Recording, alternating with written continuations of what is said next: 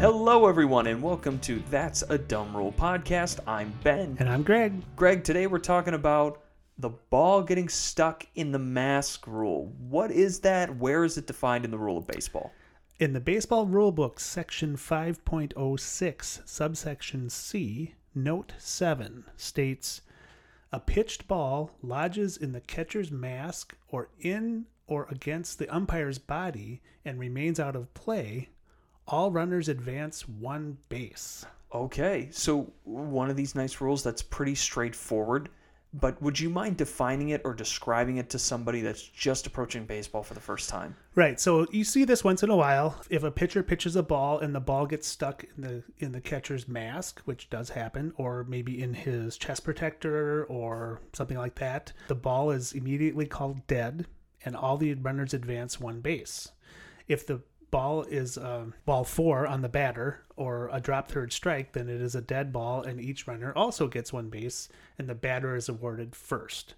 Okay. If there are no runners on base, then it's just a dead ball unless it's strike three or ball four. Okay. So obviously, no runners on base, nobody advances, and the pitch is a essentially it's a dead ball. Okay. All right. Thank you. Well, with this, you know, I always think of kind of the history between pitchers and catchers, but where does this history really start? This goes way back to 1885. Wow. That's when chest protectors, believe it or not, were worn by catchers. And that- Wow. that's when they came into play. That so, seems a little early for me. I thought that would have been a 60s invention. No, no, it goes way back to yeah, it goes way back to then.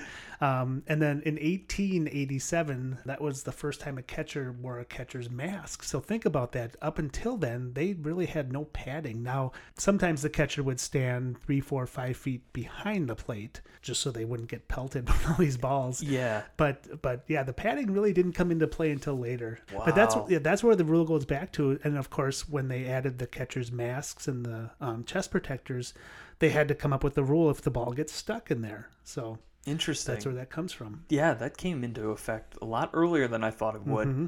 However, do you have any thoughts or comments to kind of round out this rule to help people better understand it? Yeah, so this is a weird rule because it sort of contradicts other rules where the ball gets stuck. And we see this. Um, a batter might hit the ball and it might get stuck under the outfield wall. Or in the case of Wrigley Field in Chicago, it might get stuck in the ivy. Or a ball might get stuck under a tarp that's rolled up um, off in foul territory. If that happens, then it's a generally it's a ground rule double, and the, you know of course the batter gets second base, and any runners advance two bases. But the thing I don't like about this is the defense is penalized if the ball gets stuck, right? So the pitcher throws the ball, the ball gets stuck in the catcher's mask, and now suddenly all the players advance one, all the runners advance one base.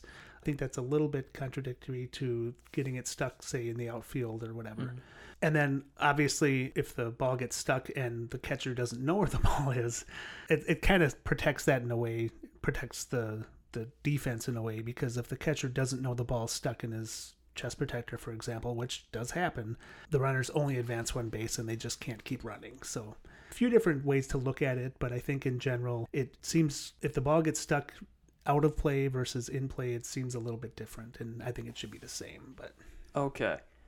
Well, thank you for kind of rounding that out. It definitely gives us a little more context of probably how we should be looking at this rule.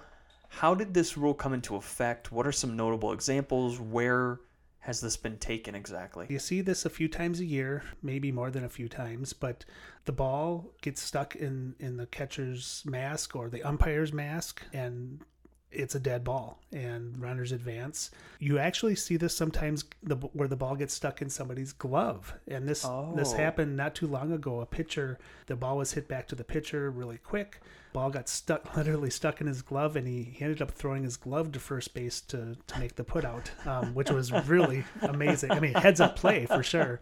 But it, it's just one of those things where you see it a few times a year, and uh, you can't really do much about it. I mean, it's it's like the ball is going to get stuck places. It just is. It's a small ball, and there's a lot of places for it to Yeah. get stuck. So it does happen, and you know, the rule that's in the rule book says all runners advance one base, um, and that's that's kind of how it is, I guess. All right. Well, with that, is this a good rule?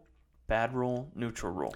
I think it's a bad rule. I think if the ball does get stuck in the catcher or umpire's mask, it should just be a dead ball, almost like a redo. I don't think runners should advance because you really it's nothing that the defense or the pitcher did deliberately. So why should the offense be awarded an extra base because of almost like a freak accident, right? I mean, mm-hmm. for a ball to get stuck, it's it's not easy to get a ball stuck, but it does happen. So I don't like the rule at all. I think they should just call it a dead ball, and it's almost like a do-over. Yeah, I agree. This is a dumb rule. If you're punishing the defense for doing something they never intended to do, they never actively tried to do, right? Uh, and the offense gets to take advantage of that. I think that it's just really unbalanced, and it doesn't help the game in itself. It's just kind of a contradictory rule. So with that, yeah, I think this is a dumb rule. Mm-hmm. All right. Well, any parting thoughts before we head out? Nothing today. All right. Well, thank you guys so much for listening, and tune in next time for another dumb rule.